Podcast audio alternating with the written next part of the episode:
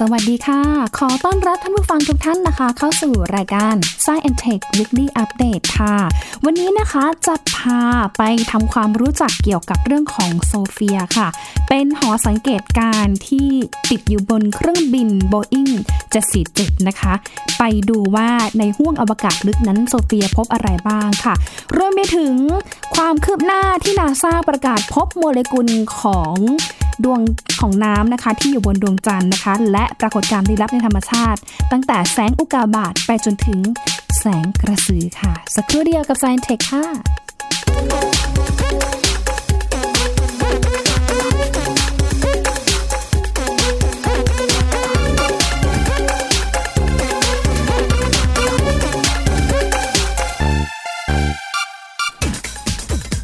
ไงกันบ้างคะวันศุกร์สุดสัปดาห์แล้วนะคะ หลายๆพื้นที่ทั่วประเทศไทยในตอนนี้ก็ ชุ่มฉ่ำไปด้วยสายฝน จากอิทธิพลของพายุไต้ฝุ่นโมลาเบค่ะ ที่อ่อนกำลังลงนะคะ ก็เป็นพายุอ่อนๆนะคะ หลังจากที่พัดขึ้นฝั่งของเวียดนามนะแล้วก็มาถึงบ้านเราเขาก็อ่อนกำลังลง แต่ว่ายังคงอิทธิพลทำให้มีฝนตกหนัก แล้วก็มีน้ำท่วมในหลายพื้นที่นะคะ โดยเฉพาะพื้นที่แถบภาคอีสานภาคกลางนะคะ อันนี้ก็ต้องเรามาระมัดพิเศษค่ะรวมถึงภาคเหนือด้วยนะคะ ได้ข่าวว่าตั้งแต่เมื่อวานนี้แล้วค่ะ ภาคเหนือหลายพื้นที่เลยมีฝนตกหนักแล้วก็เริ่มมีน้ำท่วมในบางจุดด้วยไงก็ขอให้ปลอดภัย แล้วก็เป็นกำลังใจให้กับทุกท่านด้วยนะคะ ดูแลรักษาสุขภาพกันด้วยค่ะช่วงนี้นะคะ อากาศเย็นชื้นนะคะ นอนก็ห่มผ้านะคะ พักผ่อนให้เพียงพอ รักษาร่างกายให้อบอุ่นนะคะ เดี๋ยวเป็นหวัดไม่สบายค่ะ ด้วยความห่วงใยจากพอดแคสต์ของไทย PBS และรายการ Science Tech นะคะ อย่างที่หญิงเริ่มเกริ่นรายการไปเมื่อช่วง ไตเติ้ลเมื่อสักครู่นี้ค่ะนะคะ ที่วันนี้เราจะพาทุกท่านค่ะ ไปดูความคืบหน้า กรณีที่นาซานะคะ ประกาศพบโมเลกุลของน้ำ H2O นี่แหละค่ะ เป็นลักษณะของโมเลกุลของน้ำที่มีการกระจายตัวอยู่ตามดินแล้วก็หินนะคะ ในพื้นที่ต่างๆ โดยเฉพาะที่บริเวณหลุมอุกาบาตคลาวิอุสค่ะ ที่เขาบอกว่าเป็นหลุมอุกกาบาตที่น่าจะสังเกตได้ง่าย ตั้งอยู่บนขั้วใต้ของดวงจันทร์ฝั่งที่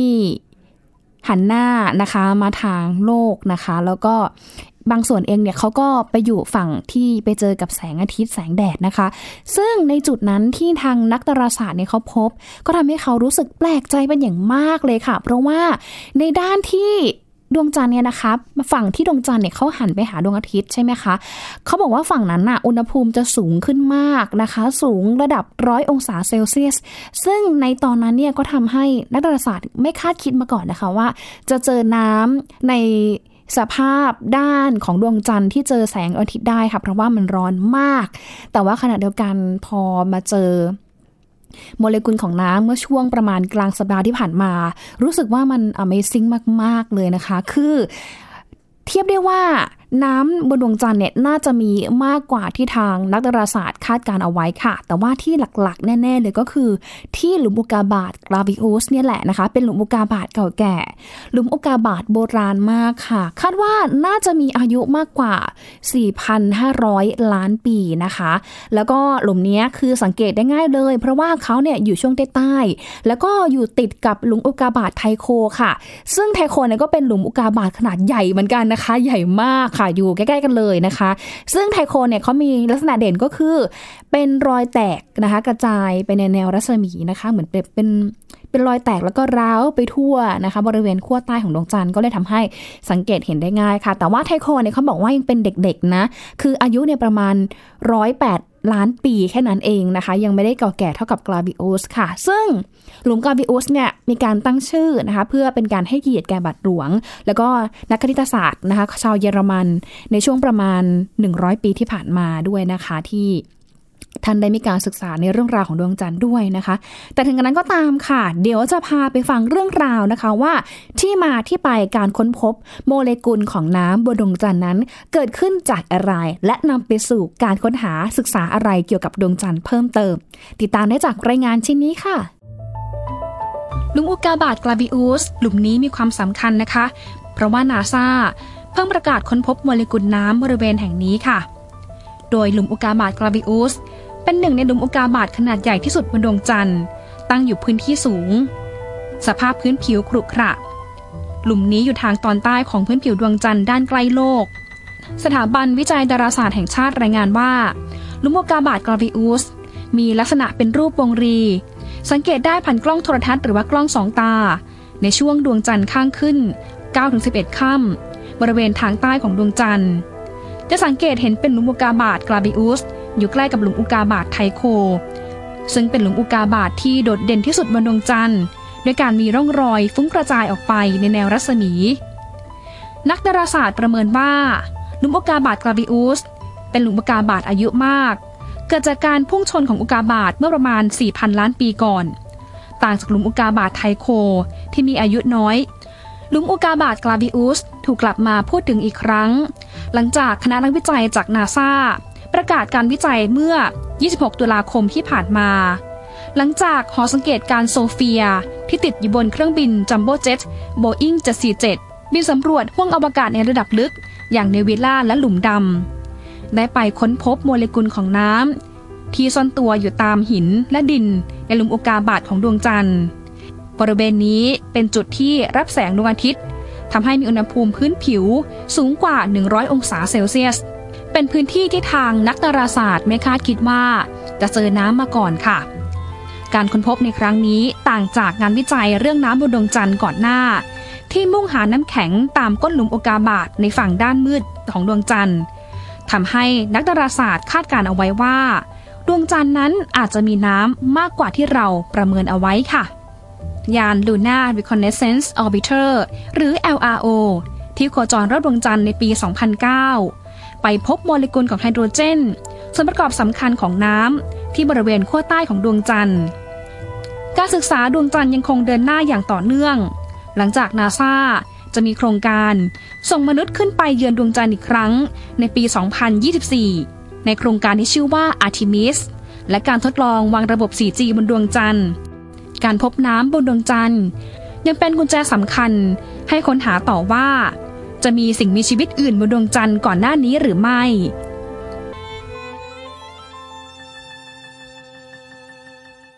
ก็เป็นเรื่องราวที่น่าสนใจทีเดียวนะคะ แล้วก็คาดการว่าในโครงการอาร์ทิมิสที่นาซาร่วมมือกับ 8 ประเทศนะคะ ที่มีความก้าวหน้าด้านวิทยาการอวกาศเนี่ยนะคะ ก็จะมีแผนนะ ส่งมนุษย์ขึ้นไปเยือนดวงจันทร์อีกครั้งหนึ่งนะคะคาดการในเบื้องต้นค่ะ ถ้าไม่มีอะไรเปลี่ยนแปลง ในปี 2024 เราก็น่าจะมีโอกาสเห็นนะคะว่าอ่า เริ่มที่จะนำอุปกรณ์นะคะ และมนุษย์เนี่ยขึ้นไปสำรวจดวงจันทร์อีกครั้งหนึ่งค่ะ ไม่ได้ไปเฉยๆนะ รอบนี้คาดการว่าเดี๋ยวจะนำเทคโนโลยีระบบ 4G ของโนเกียที่นาซาให้ความร่วมมือกันนะคะ จากมือกันนี่แหละ ประมูลกันมาเรียบร้อยนะคะ ผ่านกระบวนการมาเรียบร้อยเนี่ยนะคะ เอาไปวางระบบ 4G บนดวงจันทร์ เพื่อศึกษานะคะ แล้วก็ทดลองระบบการสื่อสารบนอวกาศด้วยนะคะว่ามันจะมี ความท้าทายหรือว่ามันต้องนำไปสู่ประโยชน์การศึกษาด้านอวกาศเพิ่มเติมอย่างไร แต่ก็ถือว่าเป็นเป็นก้าวที่ยิ่งใหญ่อีกก้าวหนึ่งเหมือนกันนะคะ ที่เราเนี่ยเริ่มนำระบบการติดต่อสื่อสารจากโลกของเรานี่แหละค่ะนำไปสู่ดวงจันทร์ สถานที่อีกแห่งหนึ่งที่ไม่ใช่โลกที่อยู่ไกลจากเราเนี่ยประมาณ 3 8 0 0 0 0 กิโลเมตรนะคะ ได้ไปทดลองใช้กัน คาดการณ์กันว่าดวงจันทร์เนี่ยนะคะ น่าจะเป็นส่วนหนึ่งของโลกนะคะอย่างที่เราเคยรายงานมาแล้ว ดวงจันทร์เนี่ยน่าจะเป็นเศษเสี้ยวหนึ่งของโลกที่กระเด็นกระดอนออกไป หลังจากที่ยุคก่อนๆเลยนะคะ ยุคที่แบบโลกเกิดมาใหม่ๆเนี่ยนะคะ มีเศษอุกกาบาตหรือว่าวัตถุขนาดใหญ่มาชนกับโลก แล้วก็ปรากฏว่า ชิ้นส่วนบางอย่างของโลกเนี่ยกระเด็นออกไป แล้วก็ทำให้เกิดเป็นเนี่ยแหละเป็นดวงจันทร์ ซึ่งดวงจันทร์แน่นอนค่ะว่าตามหลักก็คือเหมือนต้องโคจรรอบวัตถุที่มีขนาดใหญ่กว่า แล้วก็ดวงจันทร์จึงกลายเป็นบริวารของโลกจนถึงปัจจุบันนี้นะคะ แต่ถึงกันนั้นก็ตาม คือถ้าพูดถึงดวงจันทร์ก็เป็นเรื่องที่สวยงามเนาะ เพราะว่าอย่างน้อยเนี่ยก็บอกเราได้นะคะว่าในช่วงเวลาที่เราเห็นดวงจันทร์มืดแล้วก็สว่างเนี่ยนะคะ เป็นปรากฏการณ์ข้างขึ้นข้ามแรม ก็ช่วยให้เราเนี่ยนับเวลาได้ รู้วันเวลาที่สำคัญได้นะคะและที่สำคัญก็คือในเรื่องของระดับน้ำทะเลหรือว่าปรากฏการณ์ไทดอลต่างๆเนี่ยที่ทำให้เรารู้จักเรื่องของปรากฏการณ์น้ำขึ้นน้ำลงเนี่ยมันก็ขึ้นอยู่กับ นี่แหละแรงดึงดูดระหว่างโลกกับดวงจันทร์อีกด้วยนะคะ อย่างที่จะเกิดขึ้นในช่วงประมาณปลายเดือนตุลาคมนี้นะคะ ก็คืองานลอยกระทงนั่นเองนะ ใครที่นะคะแพลนเอาไว้ว่าจะไปเที่ยวงานลอยกระทงที่ไหนนะคะ ก็อย่าลืมแชร์หรือว่าถ่ายรูปนะคะ มาบอกกันหน่อยนะคะ ว่าที่ไหนมีการจัดงานประเพณีลอยกระทงแบบไทยๆนะคะ แต่ว่าเป็นการจัดงานที่อนุรักษ์แม่น้ำไทยก็คือนำวัสดุที่ ไม่ได้สร้างมลภาวะ หรือว่าไม่ได้สร้างปัญหาทางสิ่งแวดล้อมด้วยนะคะ ก็อะมาแชร์กันหน่อยว่าลอยกระทงในปีนี้จะไปเที่ยวที่ไหน แล้วก็มีใครลอยไปด้วยหรือยังนะ ถ้ายังไม่มีก็มาชวนชวนกันได้นะคะ หญิงกับยีนก็ยังว่างอยู่นี่เอาตรงๆก็คือไม่ได้ลอยกระทงมานานแล้วนะคะท่านผู้ฟังคะน่าจะประมาณสิบ สิบสี่สิบห้าปีได้แล้วค่ะ ที่ไม่เคยไปงานลอยกระทงเลยนะคะ แต่ว่าถึงกระนั้นก็ตามอะอยู่ที่ใจนะคะก็ขอให้สนุกแล้วก็ปลอดภัยในช่วงเทศกาลลอยกระทงเหมือนกัน แล้วก็อย่าลืมนะคะ สังเกตดูบนท้องฟ้านะคะ เพราะว่าเป็นช่วงที่ข้างขึ้นเนาะพระจันทร์เต็มดวง 15ค่ำนะคะ พระจันทร์ก็ต้องสวยแน่ๆนะคะ สวยงามเต็มดวงด้วย ถ้าหากว่าไม่มีเมฆฝนอะไรมาในช่วงนี้เนาะแต่ถึงกันนั้นก็ตามก็ต้องระมัดระวังเรื่องของพายุโมลาเบด้วยนะคะ เพราะว่าช่วงนี้มีฝนตกหนัก แล้วก็ระดับน้ำในหลายๆ พื้นที่นะคะ ในแม่น้ำหลายสายก็เริ่มที่จะมีระดับเพิ่มสูงขึ้น แล้วก็บางจุดเองเนี่ยพบว่ามีน้ำล้นตลิ่งด้วย ขอให้เที่ยวอย่างปลอดภัยด้วยนะคะ แล้วก็อย่าลืมนะคะในเรื่องของการใส่ใจ ดูแลเรื่องสิ่งแวดล้อมของแม่น้ำด้วยนะคะ ทีนี้ถ้ามาพูดถึงในเรื่องของ การไปเจอนะคะว่าดวงจันทร์เนี่ยมีโมเลกุลของน้ำได้อย่างไร สืบเนื่องมาจาก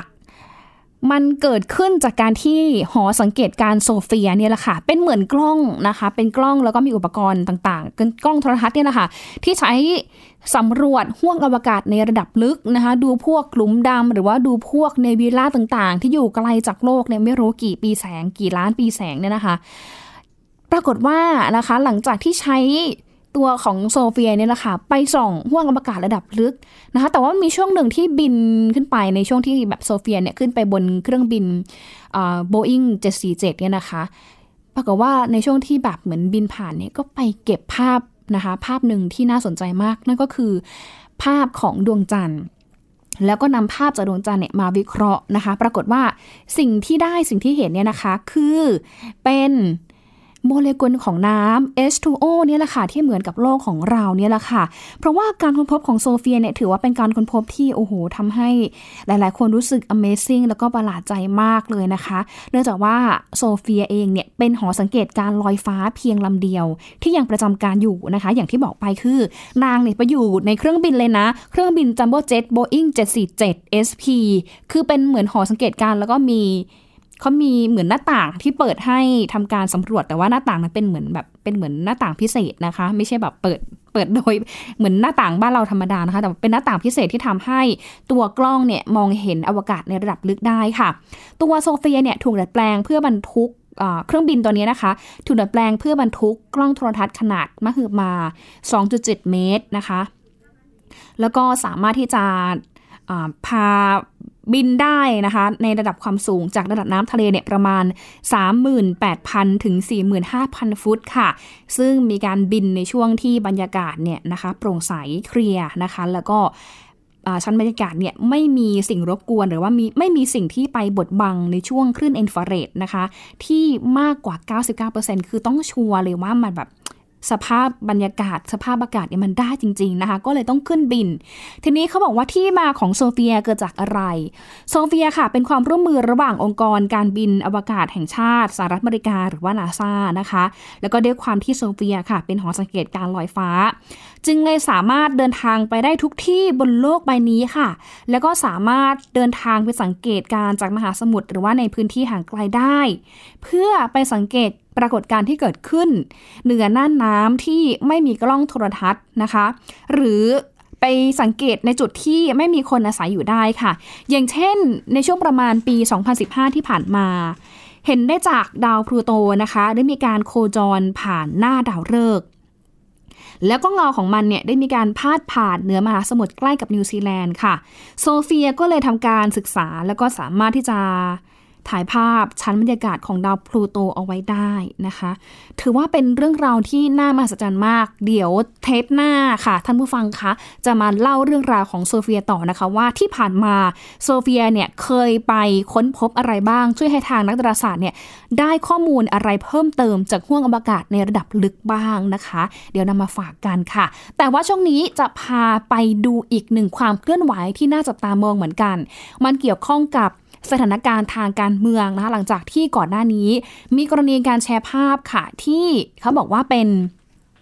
หน่วยนักรบไซเบอร์ Three Fingers หรือว่านักรบไซเบอร์ 3 นิ้วนะคะ จะเข้าไปโจมตีระบบเว็บไซต์ของหน่วยงานราชการบางหน่วยงานทำให้การเข้าไปในเว็บไซต์นั้นเกิด ปัญหาอย่างเช่น มีความหน่วง หรือว่าไม่สามารถที่จะเปิดใช้งานได้ เฉพาะแค่เว็บไซต์ที่เป็นข้อมูลเป็น information นะคะ แต่ว่าไม่ได้เป็นเว็บไซต์ที่ให้บริการด้านอินเทอร์เน็ตอะไรนะคะ เดี๋ยวไปฟังเรื่องนี้จากทางอาจารย์ปริญญาหอมอเนกผู้เชี่ยวชาญด้านความปลอดภัยเทคโนโลยีสารสนเทศกันค่ะก่อนอื่นที่เขาแชร์มาแล้วเขาทำจริงหรือเปล่าเนี่ยเขาทำจริงนะฮะอืมค่ะเพราะว่าเมื่อวานบ่ายสองผมก็ดูอยู่ก็เห็นอยู่ ค่ะอืมนะว่าเป็นเรื่องจริง อันนี้เรื่องจริงทีนี้ คำว่าแฮกเนี่ยต้องตีความก่อนค่ะแฮกนี่คือเจาะเข้าไปเอาข้อมูลออกมาเนี่ย อันนี้เขาไม่ได้ทำค่ะ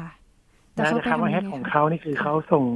traffic ไปรบกวนอ๋อทำให้เว็บของรัฐเข้าไม่ได้ในช่วงเวลาหนึ่ง สมมุติถ้าคุณเปิดแผงขายเสื้อผ้าอยู่สวนจตุจักร ลูกค้าคุณมาเยี่ยมชมร้านคุณสิบยี่สิบคนอย่างเงี้ยก็ไม่เป็นไรค่ะแต่ถ้าวันหนึ่งลูกค้าแห่มาที่ร้านคุณหนึ่งหมื่นคนเนี่ยอืมคุณก็ขายของไม่ได้นึกออกไหมค่ะอืมเขามีการสร้าง traffic ปริมาณหนึ่งยิงเข้าไปที่เว็บของรัฐ หลายเว็บเมื่อวานนี้ช่วงบ่ายนะผมเห็นอ๋อผมก็เข้าเว็บตามเข้าไปดูก็บางช่วงอาจจะสิบห้าวิสามสิบวิก็จะกระตุกกระตุก หมายความว่าเข้าแล้วมันแบบมันไม่ขึ้นเร็วเหมือนปกติอะฮะอืมแต่เมื่อไปชงกาแฟสักแก้วหนึ่งกลับมามันก็เหมือนเดิมละอะไรอย่างเงี้ย อืมคือมันจะนงอ่าแล้วๆเขาก็ cap เขาก็ capture หน้าที่มันกระตุกนั่นนะหรือเข้าไม่ได้นั่นนะไว้แล้วเขาก็มาลงเชิงสัญลักษณ์ว่าเขาทำละเรียบร้อยละ อืม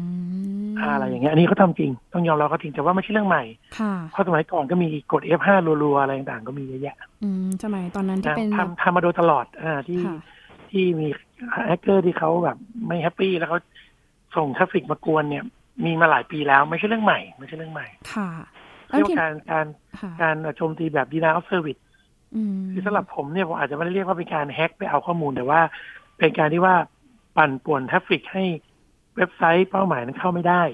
ค่ะอืมเป็น denial of service หรือ distress denial of service อย่างนี้มากกว่าค่ะแต่มันจะได้แค่ช่วงเวลาหนึ่งแต่ แต่สิ่งที่จะเกิดขึ้นต่อไปคือ ถ้าเขายิงไปเรื่อยๆเนี่ยเขายิงอย่างต่อเนื่องยิงสักชั่วโมงสองชั่วโมงสมมตินะฮะอ่ามันก็จะทำให้เว็บไซต์บางรัฐอาจจะเข้าไม่ได้เป็นหลักอืมเป็นหลายๆนาทีหรือเป็นชั่วโมงได้ อันนี้ก็ต้องมาคุยกันแล้วว่า จะป้องกันหรือจะแก้ปัญหาปัญหายังไง ค่ะ แต่ว่าถ้าโดยพื้นฐานหรือว่าในเบื้องต้นอย่างเงี้ยค่ะ เว็บไซต์หน่วยงานภาครัฐเองเขามีระบบป้องกันไม่ให้คนมา เหมือนแบบมาทำวิธีแบบนี้ไหมคะมีครับ ค่ะ ตอนนี้ตอนนี้ก็มีที่เขาก็ซื้อพวก anti denial service มาป้องกันบางทีเข้าไป outsource cloud นะครับค่ะบางทีก็เป็นอุปกรณ์ที่ร่วมกับ ISP ผู้ให้บริการนะครับ บางทีก็ไปอ่า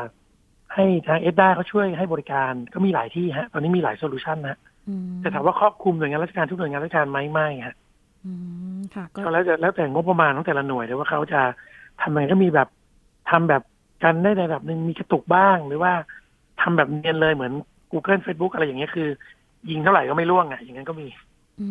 มมีหลายระดับเหมือนมันมีหลายเกรดอะนึกออกไหมค่ะคือเกรด A นี่คือยิงยังไงก็ไม่ร่วง อ่าอืมเกรด B ก็ อืม พออยู่ได้มีช้าบ้าง เกรด C อาจจะกระตุกบ้างอะไรอย่างเงี้ยเขาตอนนี้การป้องกันมีหลายเกรดอืมแล้วถึงงบประมาณต่อเดือนนะค่ะเป็นค่าใช้จ่ายอืมมันจะเสียหายมากน้อยแค่ไหนคะ ถ้าเป็นหน่วยงานภาครัฐห้าหน่วยงานที่เข้าไม่ได้ครับค่ะ ถ้าเป็นแค่เว็บ present ว่าอืมหน่วยงานนี้มีผู้บริหารเป็นใคร ใครเป็นอธิบดีรองอธิบดีอะไรเงี้ยค่ะก็คือแค่เข้าไปดูข้อมูลไม่ได้ ก็สำหรับผมผมมองว่าตรงนี้เสียหายไม่มากค่ะแต่ถ้าหน่วยงานภาครัฐที่แบบเป็น online service อะฮะอ่าค่ะอืมอ่าสมมติสรรพากรทำ e-filing แล้วต้องคนต้อง up แบบเข้าไปอะไรอย่างเงี้ย อันนี้ผมว่าซีเรียสอืมค่ะนะครับแต่ของสรรพากรนี่ใช้นานได้ปกตินะฮะไม่มีปัญหาอะไรเลยค่ะแล้วส่วนใหญ่ก็จะเป็นหน่วยนะครับงานที่ให้ข้อเขามูลทำได้ดีฮะเขาทำได้ดีฮะค่ะ อาจารย์คะแล้วอย่างเงี้ยค่ะ ถ้าทำแบบนี้มีความผิดยังไงบ้างอะคะผิดพรบคอมพิวเตอร์ครับมาตราอะไรผมจำไม่ได้แล้วครับ ค่ะรบกวนระบบครับผมมีโทษครับ มีโทษทั้งอืมจำทั้งปรับครับผมค่ะ อืมอันนี้ ทางถ้าพูดทางเทคนิคเนี่ยค่ะ เราสามารถที่จะแบบตรวจดูได้ไหมคะว่าหน่วยงาน เอ้ย กลุ่มคนที่เขาจะตามได้ครับ แต่ว่าก็ต้องแจ้งปอทอให้ทั้งทีมเขาตามครับถ้าอยู่ในประเทศไทยนี่ไม่มีปัญหาเลยค่ะแต่ถ้ายิงจากเมืองนอกนี่ลืมไปได้เลยฮะ อื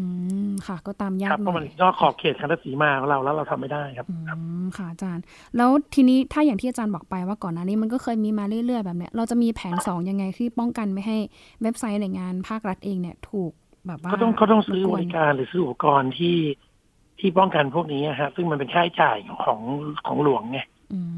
นะซึ่งก็คงจะต้องแบบเช่าใช้เป็นคลาวเป็นอะไรไปก็ขึ้นกับงบประมาณที่มีอะฮะแล้วมันเป็นค่าใช้จ่าย ซึ่งจริงๆแล้วก็น่าจะกลับไปที่ว่าไม่ไม่ควรทำมากกว่า แต่ว่าแฮกเกอร์ต่างชาติจะทำหรือใครจะทำเนี่ยเราห้ามไม่ได้ถูกไหมฮะก็ต้องถือว่าเป็นการป้องกันเหมือนกับทุกหน่วยงานราชการเนี่ยนะฮะคุณหญิงไปที่ไหนก็ต้องมีล็อกมีรั้วใช่ไหมฮะ มีรั้วแล้วก็ต้องมีรปภ.ใช่ไหมฮะไทยพีบีเอสเราก็มีรปภ.ข้างหน้าเลยถูกไหมค่ะ มันกลายเป็นค่าใช้จ่ายที่ต้องมีมีการจ่ายอะฮะว่าจะป้องกันอะไรแบบนี้มันกลายเป็นเรื่องปกติไปแล้วว่าทุกระบบต้องมีป้องกันไม่ใช่ว่าเราออกจากบ้านไม่ล็อกบ้าน ลงจากรถไม่ล็อกรถอย่างเงี้ยมันก็ไม่ได้ละมันก็ต้องมีป้องกันจะถามว่ามันร้อยเปอร์เซ็นไหมถ้าจะเอา solution ที่มันแบบ ยิงเท่าไหร่ก็ไม่ร่วงหรือร่วงยากมากเนี่ยค่าใช้จ่ายมันก็สูง เราก็ต้องมองว่าถ้ามันจะร่วงสักห้าทีสิบนาทีแล้ว อีกสิบห้านาทีกลับมาใช้ได้เนี่ยเราก็ไม่ต้องคิดอะไรถูกไหม แต่ถ้าเป็น online service ของรัฐที่ต้องบริการประชาชนตลอดเวลาเนี่ย ถ้าร่วงไปห้าทีสิบนาทีไม่เป็นไร แต่ถ้าร่วงเป็นชั่วโมงอาจจะต้องซีเรียสที่ซีเรียสสุดคือเรื่องพวก internet banking ที่มันโอนกันเป็นวินาทีเลยเนี่ย อันนี้ร่วงไม่ได้เลย ค่ะ ต้องมาดูลักษณะของ service ว่าว่าเป็นยังไง ไม่ใช่ว่าขี่ยันจากตะกแตนไปเสียเงินป้องกันซะเยอะแต่ว่าเป็นแค่เว็บเพจเซนบอกว่าหน่วยงานมี ผู้หารชื่ออะไรบ้างอย่างนี้มันก็ไม่คุ้มไงแต่ถ้าต้องบริการประชาชนตลอด 24ชั่วโมงถ้าฟิกเข้าทุกนาทีอย่างเงี้ยอันนี้ผมว่าต้องลงทุนละอืมอันนี้ที่คอนเสิร์ตต้องมองต้องประเมินความเสี่ยงแล้วก็ดูความเสี่ยงยอมรับได้แล้วก็ต้องมีงบประมาณไม่ใช่ว่า อยากจะป้องกันแต่งบประมาณไม่มีก็ลำบากอืมค่ะในอนาคตอาจารย์ถ้าสมมติว่าสถานการณ์การเมืองเรายังไม่นิ่งแบบนี้อยู่อะค่ะ แนวโน้มในการที่จะโจมตีเกี่ยวกับเรื่องของระบบไซเบอร์เกิดขึ้นอย่างต่อเนื่องครับ ผมบอกได้เลย ค่ะอืมครับ มันเกิดขึ้นทั่วโลกครับ ไม่ใช่ที่รัฐบาลไทยอย่างเดียวครับอืมค่ะอเมริกายังโดนครับ FBI CIA ทำเนียบข่าวยังโดนครับโอ้มันเกิดขึ้นทั่วโลกแล้วเกิดขึ้นตลอดก็เป็นการแอดโวเคทของคนที่เขาเห็นต่างกับรัฐบาลเขาก็ต้องทำแบบนี้ก็เป็นเรื่องปกติที่เราต้องเตรียมการกันไว้ครับ เป็นกระแสโลกฮะอืมค่ะ คือถ้าเป็นเกิดขึ้นอีกแน่นอนฮะที่เขาพูดผมว่าได้เลย ค่ะ แต่ถ้าเป็นอย่างที่อาจารย์บอกแน่นอนก็นับครั้งไม่ถ้วนนะฮะอาจจะอาจจะรายวันก็ได้ โอ้ค่ะเพราะนั้นเตรียมเตรียมการไว้ก่อนดีกว่า ตอนนี้ค่ะก็ถือว่าเป็นเรื่องราวที่น่าติดตามนะคะ จริงๆแล้วเนี่ยเรื่องของการโจมตีทางไซเบอร์เนี่ยมันไม่ใช่เรื่องใหม่อะไรคือ มันก็เกิดขึ้นมาหลาย ๆ ครั้งก่อนหน้านี้นะคะ ไม่ว่าจะเป็นในประเทศไทยแล้วก็ที่ต่างประเทศนะคะ มีลักษณะของการโจมตีแบบนี้ก็คือทำให้การเข้าเว็บไซต์เนี่ยมีความหน่วงหรือว่ามีความช้าลงนะคะ แต่ว่าถึงกระนั้นก็ตามค่ะ การเข้าไปโจมตีแบบนี้ก็มีความผิดพรบคอมเหมือนกันด้วยนะคะ ก็ถือว่าเป็นอีกเรื่องราวหนึ่งที่เราต้องจับตามองแล้วก็ต้องมีการปรับตัวเนาะเพราะว่าในตอนนี้เองนอกเหนือจากเรื่องของการเนี่ยแหละนะคะ attack กันอื่นๆแล้วเนี่ยนะคะ ก็ยังมีการโจมตีกันผ่านทางไซเบอร์ด้วย เพราะว่า ในยุคนี้เป็นยุคดิจิทัลนะคะ ทุกอย่างของการใช้ชีวิตเนี่ยมันอิงกับโลกไซเบอร์นะคะ โลกอินเทอร์เน็ต หรือว่าโลกดิจิทัลค่ะ ดังนั้นเนี่ยการที่จะไปเหมือนแบบโจมตีอีกฝั่งหนึ่งหรือว่าฝั่งตรงข้ามเนี่ยเขาก็จะอิงไปในเรื่องของการนี่แหละ นะคะเข้าไปโจมตีไปแอดแท็กหรือว่าบางครั้งก็ไปแฮกข้อมูล แต่ว่าในเบื้องต้นเนี่ยไทยเองยังไม่มีปัญหาเรื่องของการแฮกข้อมูลหรือว่าเข้าไปแบบเหมือนแฮกข้อมูลล็อกไว้นะคะ เพียงแค่เจอปัญหาในเรื่องของการไปโจมตีเว็บไซต์ให้มันเข้าไปใช้งานได้ช้าลง แล้วก็เว็บไซต์ส่วนใหญ่เนี่ยเป็นเว็บไซต์ที่เกี่ยวข้องกับเรื่องของข้อมูลขององค์กรแต่ละองค์กรเท่านั้นเองนะคะ ไม่ได้เกี่ยวข้องกับเรื่องของการบริการค่ะ เดี๋ยวช่วงนี้หมดเวลาแล้วนะคะ ช่วงหน้าค่ะนะคะ พบกับ s ซ e n t e c h อีกรอบหนึ่งนะคะ ทุกวันจันทร์ถึงวันศุกร์ค่ะเที่ยงครึ่งค่ะ ช่วงนี้อิงลาไปก่อน รักษาสุขภาพกันด้วยนะคะ สวัสดีค่ะ